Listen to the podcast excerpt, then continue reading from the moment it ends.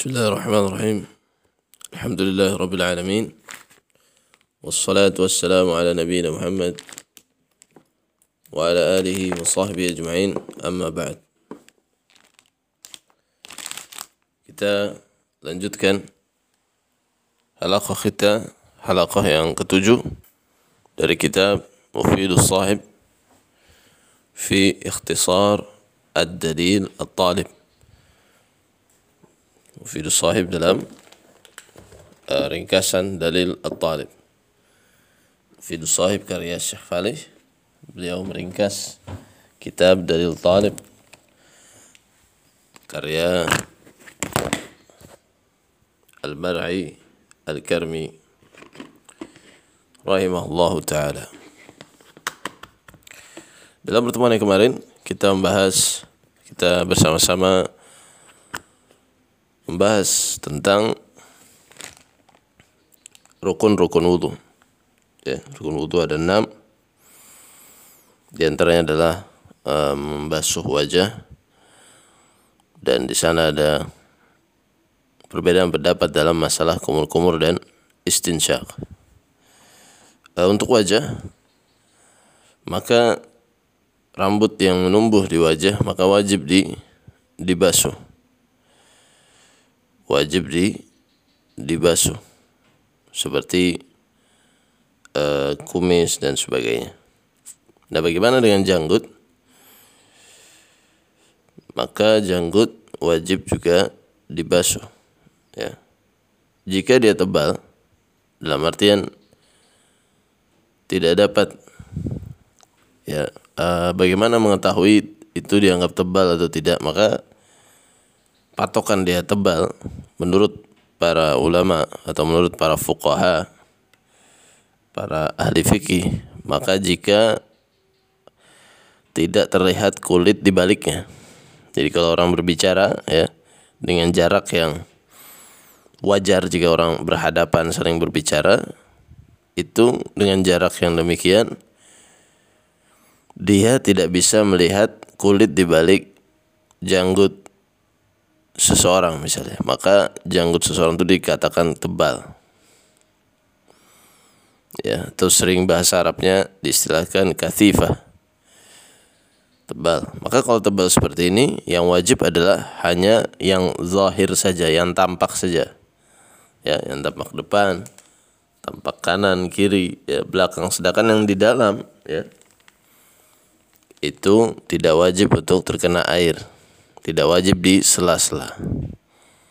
Ya. Sedangkan kalau dia tipis yaitu patokannya adalah tipis terlihat kulit dari balik janggutnya maka wajib dibasuh janggutnya luar dalam dan juga wajib terkena air.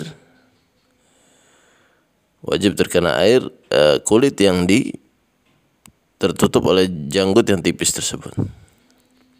Ya, jadi ini karena dia masih dalam artian wajah, ya.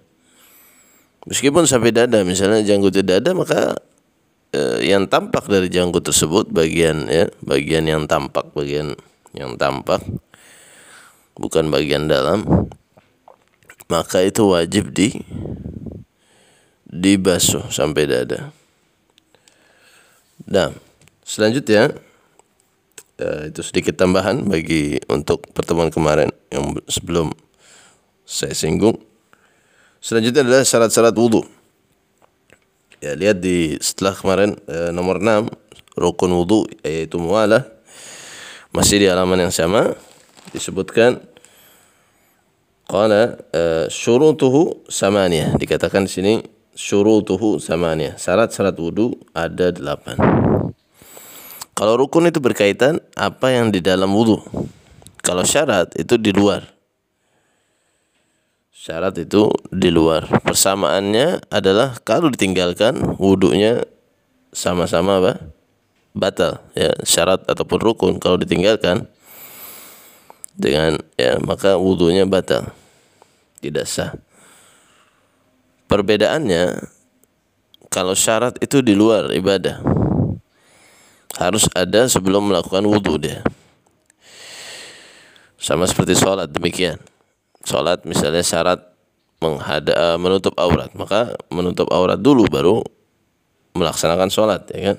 Jadi syarat itu ada di luar sholat ataupun luar wudhu. Kalau rukun dia di dalamnya, di dalam sebuah ibadah. Ini perbedaan yang pertama. Perbedaan yang kedua antara syarat dan rukun. Syarat itu harus ada dari awal sampai akhir.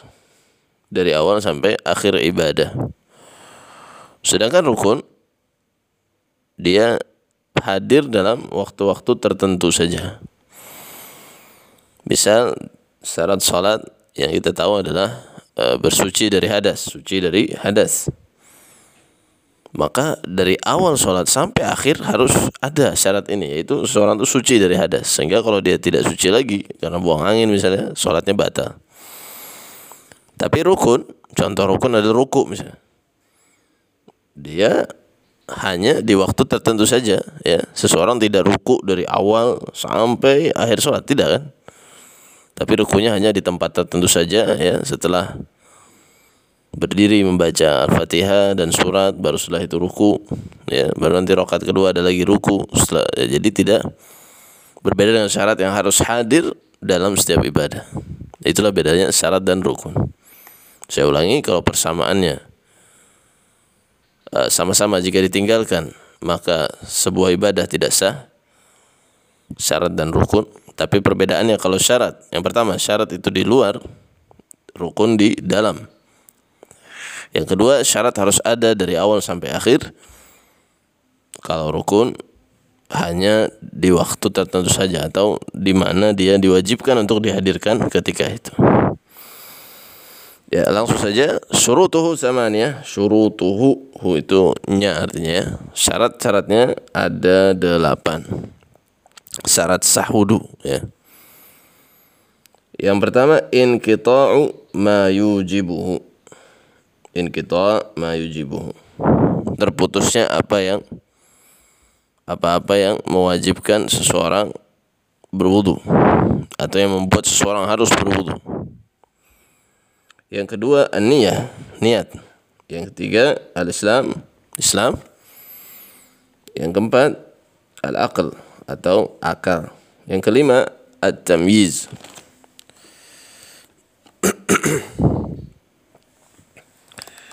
Yang keenam, al-ma'u at-tahurul mubah, air yang tahur ya. Al-mubah yang dia mubah.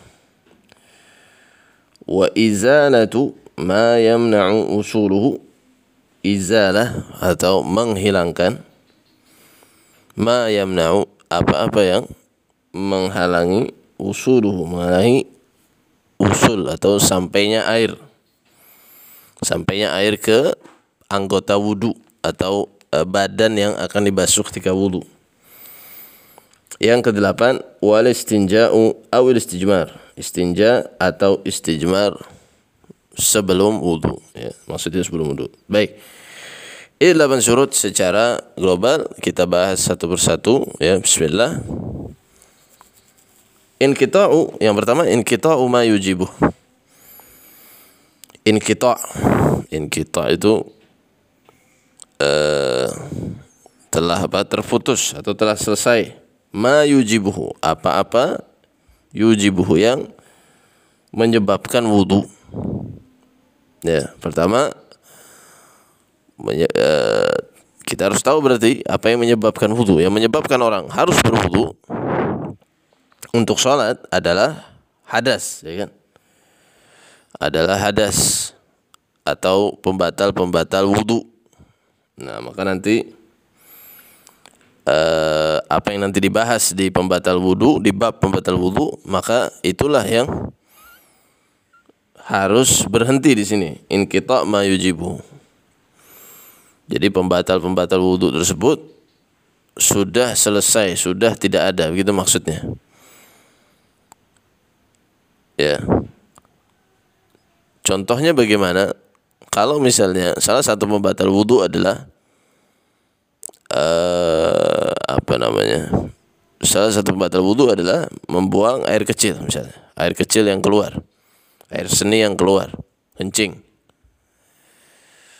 Kalau misalnya ketika berwudu ya, air kencingnya masih keluar, misalnya menetes dan sebagainya, maka wudunya tidak tidak sah. Wudunya tidak sah. Kenapa? Karena syarat sah wudu adalah sudah putus sesuatu yang mewajibkan wudu. Atau misalnya dalam uh, madhab Imam Ahmad dan juga uh, pendapat yang dikuatkan oleh Imam Nawawi yaitu memakan daging onta adalah membatalkan wudhu. Maka misalnya orang lagi makan daging onta, masih ngunyah-ngunyah misalnya, ya sambil ngunyah ke tempat wudhu, membasuh kedua tangan, kumur-kumur, ya. atau mungkin misalnya belum makan onta lagi kumur-kumur lagi istinsyak uh, membasuh wajah selama membasuh wajah misalnya istrinya nyuapin daging onta. Misalnya ayah atau abi atau pak atau mas coba ini coba ini daging onta. Nah disuapin. Dia ngunyah padahal lagi dalam keadaan berwudu misalnya. Nah, sambil ngunyah dia lanjutkan wudhunya membasuh tangan. Tadi kan membasuh wajah. Membasuh lalu setelah itu mengusap kepala. Ya. Nah maka uh, maka wudhunya tidak sah. Kenapa? Karena pembatal wudhu yaitu dalam hal ini memakan daging onta itu belum terputus masih dia lakukan ketika wudhu ya meskipun sebentar aja. Nah maka harus apa-apa yang uh, mewajibkan wudhu harus sudah tidak ada. Kalau dia ada masih ada ya atau misalnya buang angin tiba-tiba ada maka wudhunya batal dan wajib diulang dari awal. Ini maksudnya. Yang kedua adalah niat. Ya, niat ini ditaruh di syarat, bukan rukun. Ya, jadi tadi kalau kita kembali ke perbedaan antara syarat dan rukun, syarat itu di luar ya rukun itu di dalam maka ketika kita katakan niat itu syarat maka dia di luar ibadah. Jadi niat dulu baru berwudu. Ya madhab syafi'i meletakkan rukun di eh, niat di rukun. Sehingga menurut mereka niat itu wajib bersamaan dengan awal air tersentuh di wajah. Ya. Atau seperti dalam sholat niat itu harus pas ketika takbiratul ihram. Tidak boleh sebelumnya tidak boleh setelahnya. Ya. Sehingga kita lihat banyak orang mengulangi wudhunya atau orang ulang-ulang takbir. Kenapa? Merasa niatnya tidak pas. Set atau takut merasa dia keduluan niatnya sehingga tidak sah nantinya ya niat dulu baru takbir atau niat dulu baru membasuh wajah tapi mazhab Imam Ahmad enggak niat itu di luar. Ya. Jadi tidak perlu melakukan mengulang-ulang. Jadi niat dulu baru berwudu ya. Jadi niat itu syarat bukan rukun. Nah,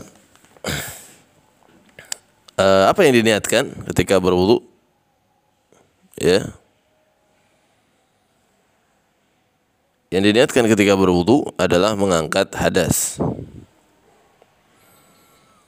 Bisa juga yang diniatkan adalah ingin melakukan sebuah kewajiban yang membutuhkan wudu, seperti sholat misalnya. Ya, sudah azan, dia berwudu dalam hatinya dia niat berwudu ini untuk agar bisa melaksanakan sholat. Maka ini juga sah. Ya. Nah kalau misalnya orang punya hadas, dia niatnya akan hadas itu saja. Maka hadas yang lain juga terangkat. Misal dia lupa kalau dia sempat buang angin. Jadi setelah buang air kecil, dia berwudu, dia niat untuk mengangkat dirinya dari hadas air kecil tadi. Dari hadas aktivitas kencing tadi. Nah, tapi dia lupa kalau dia sempat buang angin, maka hadas yang buang angin pun terangkat, ya. Jadi kalau dia mengumumkan niatnya untuk mengangkat hadas atau niatnya uh, salah satunya saja maka ini terangkat semuanya. Atau niatnya tidak mengangkat hadas tapi niatnya agar bisa melakukan sholat maka sudunya sah dan hadasnya pun terangkat. Tapi niat di sini maksudnya apa yang diinginkan manusia ya, bukan maksudnya diucapkan di lisan. Ataupun diucapkan dalam hati ya? Kadang orang merasa oh niat itu dalam hati. Tapi diucapkan kayak apa istilahnya? Orang ngomong dalam hati ya?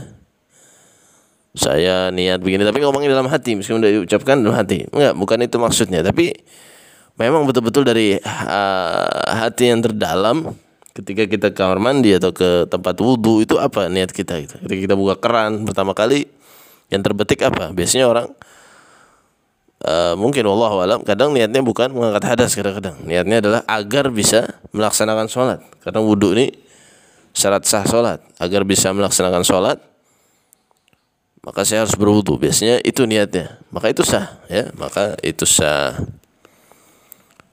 6 sudah 16 menit e, maka untuk syarat-syarat yang lain al-Islam, akal dan sebagainya kita lanjutkan di pertemuan berikutnya.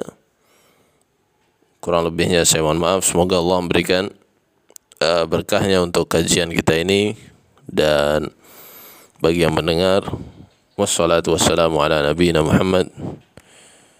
Assalamualaikum warahmatullahi wabarakatuh.